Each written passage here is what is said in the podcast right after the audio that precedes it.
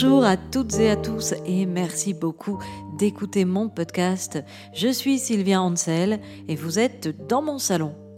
Et alors figurez-vous qu'après la dernière émission qui était sur Courtney Barnett, eh ben euh, j'avais plus vraiment d'idées de chansons auxquelles consacrer un podcast. Alors, truc tout con, hein, je me suis levée et j'ai inspecté mes disques et j'ai réalisé mais bon Dieu de poids de merde, mais j'ai jamais parlé de Brian Eno, alors que c'est l'un des musiciens les plus importants dans mon panthéon musical personnel, qu'il est l'auteur de mon album number one préféré de tous les temps, à savoir Here Come the Warm Jets. Et alors, ben, comment expliquer cette omission absolument impardonnable? Eh bien, parce que, je sais pas, j'y ai jamais pensé. Euh, parce que ces chansons ne semblent pas au premier abord euh, faciles à reprendre euh, à la guitare. souvent, en fait, c'est des collages sonores, c'est des superpositions de textures de sons, et parce que le mec est un bidouilleur génial, et du coup, on a tendance à penser que juste guitare-voix, la chanson va rien rendre. Et j'ai réfléchi, et je me suis dit, c'est vrai que je suis épais comme un sandwich SNCF, et pardon, et j'ai réfléchi et hum, j'ai pensé à cette très belle petite chanson, By This River, qui est piano-voix à l'origine et qui s'adapterait très bien en picking à la guitare. Elle se trouve sur l'album Before and After Science qui date de 1977 et ça tombe bien parce que c'est la 77e émission de ce podcast. On va commencer, si vous le voulez bien, par une petite euh, biographie de Brian Eno. Euh, Brian Peter George St. John le Baptiste de la salle Eno, de son nom complet. Et après, il y en a qui me disent qu'un Schneckenbull, c'est compliqué. Brian Eno est surtout connu du grand public comme producteur de disques, notamment ceux de U2 et la trilogie berlinoise de David Bowie, à savoir les albums Low Heroes et Lodger c'est Brian Eno, le magicien de studio, auquel on doit la fameuse chanson Heroes, avec ce son extraordinaire qui est à la fois froid et, émouvant. Et pour ce titre, il avait invité son ami Robert Fripp, guitariste de Kim Crimson, à jouer de ses fameux Frippertronics. C'est une technique euh, de bouclage de bande avec deux magnétophones et qui permet en temps réel d'empiler couche après couche des sons de guitare électrique. Vous avez rien compris? Rassurez-vous, moi non plus. Bref, euh, Eno a énormément collaboré avec Robert Fripp. Euh, on doit notamment à leur duo l'album No Pussyfooting. Brian Eno est également célèbre comme euh, l'inventeur du genre musical connu sous le nom d'ambiante. C'est en fait des paysages sonores ou des ambiances. Euh, en fait, euh, c'est un peu le précurseur des CD de nature et découverte, si vous voulez. Dans ce genre, on peut citer les albums Discrete Music ou Music for Airports, la musique pour aéroport, mais qui marche aussi très bien quand on travaille. Et c'est pratique aussi en fond de podcast pendant que je cause. Brian Eno raconte qu'il a eu l'idée de ce genre musical euh, alors qu'il était immobilisé au lit à New York. Euh, il pouvait plus bouger parce qu'il avait été renversé par un taxi. Et une amie est venue lui rendre visite et euh, en partant, il lui a demandé de mettre un disque vinyle à l'époque hein, de musique classique. Mais en fait, les enceintes avaient un problème. Il y avait un canal qui fonctionnait pas, je crois. Et euh, Eno, du coup, n'entendait qu'une partie de la musique, très faiblement. Et au début, il était agacé de ne pas pouvoir se lever pour réparer ça. Et il a fini par trouver ça intéressant. Ça a donné l'ambiance musique. Eno est aussi euh, connu pour ses stratégies obliques.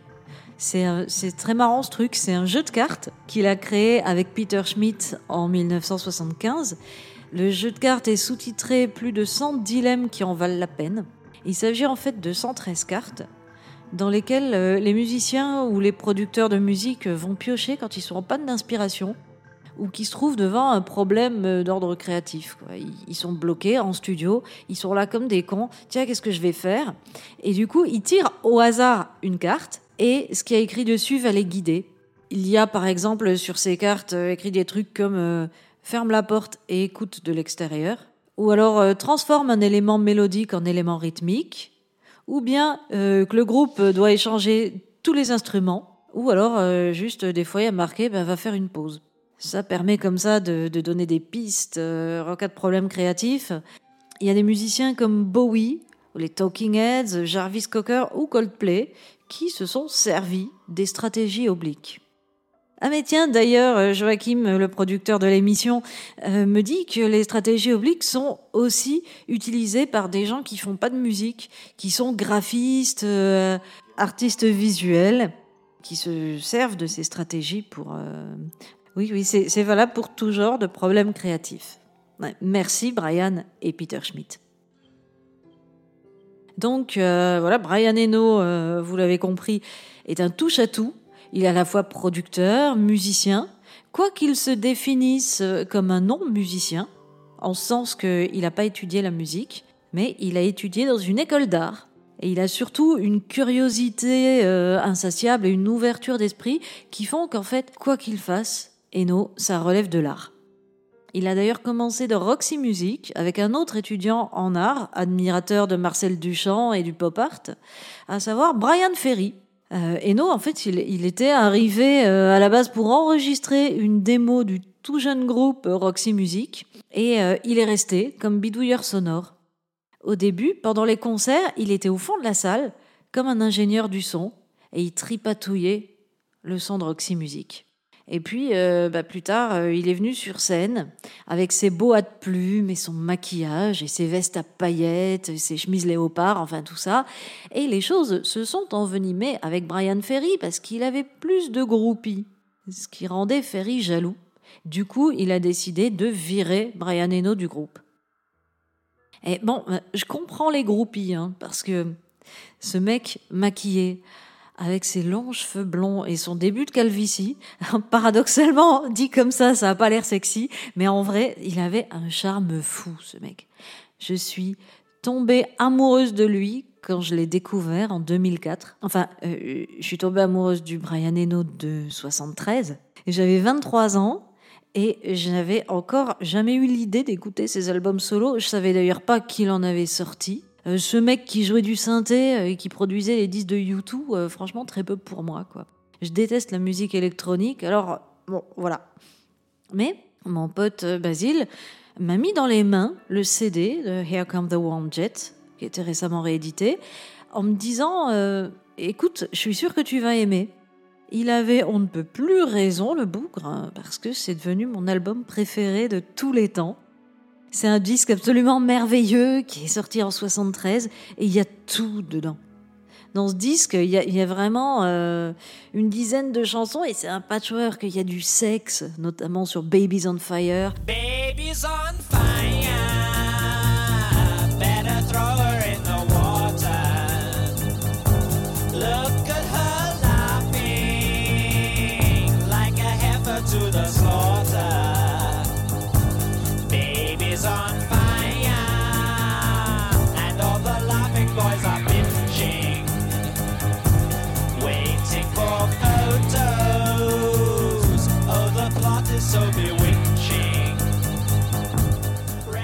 Y a des belles mélodies, il y a du, on trouve du Velvet Underground, euh, de la maladie mentale, de l'humour, de la nostalgie et surtout bah, de la liberté. Tout ce qui est bien dans la musique, compilé sur un seul disque. Voilà, Here Come the Warm Jet. Parce qu'on parle toujours de Brian Eno comme d'un génial bidouilleur du son, mais on oublie que c'est un excellent mélodiste. Il a un sens de la progression harmonique qui moi, enfin, qui m'émeut. le, mot est un peu bizarre, mais, ça provoque, ça suscite mon émotion. il n'est pas non plus connu comme un grand chanteur, et pourtant j'aime beaucoup sa voix.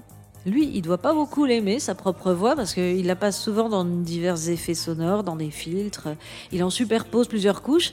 Mais euh, je trouve qu'elle a quelque chose de touchant. C'est pas ce qu'on appelle une grande voix. C'est pas Roger Daltrey, quoi. Mais justement, c'est sa fragilité qui la rend sincère et qui fait tout son charme. Bref, je suis amoureuse, ok, vous l'avez compris. Alors, en gros, si vous ne connaissez pas le sujet et que vous n'avez pas trop envie d'aller euh, dans la musique pour les aéroports et ce genre de trucs, ce qu'il faut écouter de Brian Eno, c'est ces quatre albums de chansons pop. Alors c'est tout de même de la pop audacieuse. Hein et donc on a Here Come the Warm Jets, bien sûr, On a Taking Tiger Mountain by Strategy, qui était paru l'année suivante en 74. Another Green World, paru en 75, au moment où il inventait l'ambiante, et où il y a plus de morceaux instrumentaux, mais il y a quand même quatre très bonnes chansons pop. Et cet album, euh, il faut le savoir, est idéal à écouter pendant qu'on écoute les haricots. Et sinon, ma quatrième album pop, Before and After Science, paru en 77. Bon, alors dessus, euh, il faut que vous soyez prévenus. Il y a une basse fretless slappée qui peut parfois être irritante. Et il faut aussi savoir que sur presque tous ces disques, on trouve la guitare de Robert Fripp et Total Hérésie. Il y a Phil Collins qui joue de la batterie. Mais du moment qu'il chante pas et qu'il écrit pas de chansons, tout va bien. C'est plutôt un bon batteur en fin de compte. Et merde, j'ai dit du bien de Phil Collins. Bon, avant d'aller me laver la bouche euh, au savon, euh, je vais quand même euh, vous dire que la chanson que je vais vous jouer, By This River, qui sert donc de prétexte à ce podcast dédié à Brian Eno, elle se trouve tapie sur la face B de Before and After Science. Elle a l'air de rien, comme ça. C'est juste une balade piano-voix, mais elle est super belle. Elle est aussi très triste et nostalgique et émouvante. C'est une chanson très calme, et qui a quelque chose de, crépusculaire, je trouve, et aussi de résigné. Les paroles, elles sont toutes simples, on dirait presque un haïku. En gros, euh, je vous la fais en français, c'est on est là, à côté de cette rivière, toi et moi, sous le ciel qui tombe. On attend là et on n'arrive plus à se rappeler pourquoi on est venu. Tu me parles comme si c'était de loin et je réponds avec des impressions d'un autre temps. Je suppose que, comme tous les chefs-d'œuvre, la force de ces paroles, euh, elle est que chacun peut les interpréter comme il veut. Moi, perso, elle m'évoque ce moment étrange où on revoit un ex longtemps après, quand tout l'amour et la colère et tout ça, tout ça s'est passé depuis longtemps, et euh, on ne sait plus trop quoi se dire. On se demande si on a bien fait de décider de se revoir comme ça, et surtout, on se demande ce qu'on est allé faire avec cette personne, cette personne qui est à la fois étrangère et familière. Une situation que vous avez peut-être vécue qui n'est pas forcément géniale. Bon, cette chanson, elle m'évoque ça, mais sur internet, euh, j'ai trouvé une autre interprétation. Un mec pense que la rivière symboliserait l'amour naissant et l'océan, la maturité de ce sentiment plus calme mais plus grand. Bon, c'est complètement le contraire de ce que j'avais compris. Mais bref, je vous laisse écouter cette chanson et la comprendre comme bon vous semblera.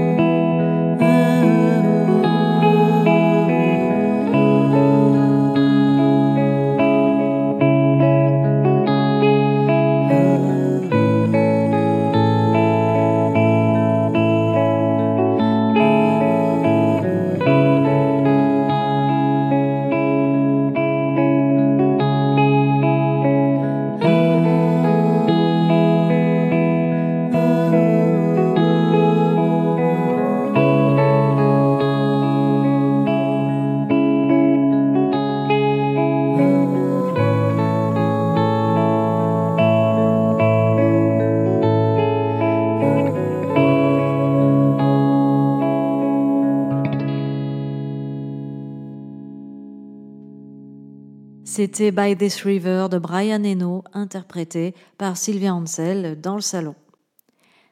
Cette émission a été écrite par Sylvia Ansel et réalisée par Joachim Robert.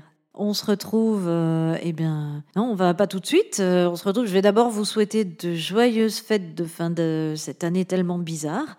Et euh, ben, je vais vous dire à l'année prochaine, en espérant qu'il y aura plein de concerts et plein d'occasions de boire des coups avec les amis l'année prochaine. Allez, on y croit. Salut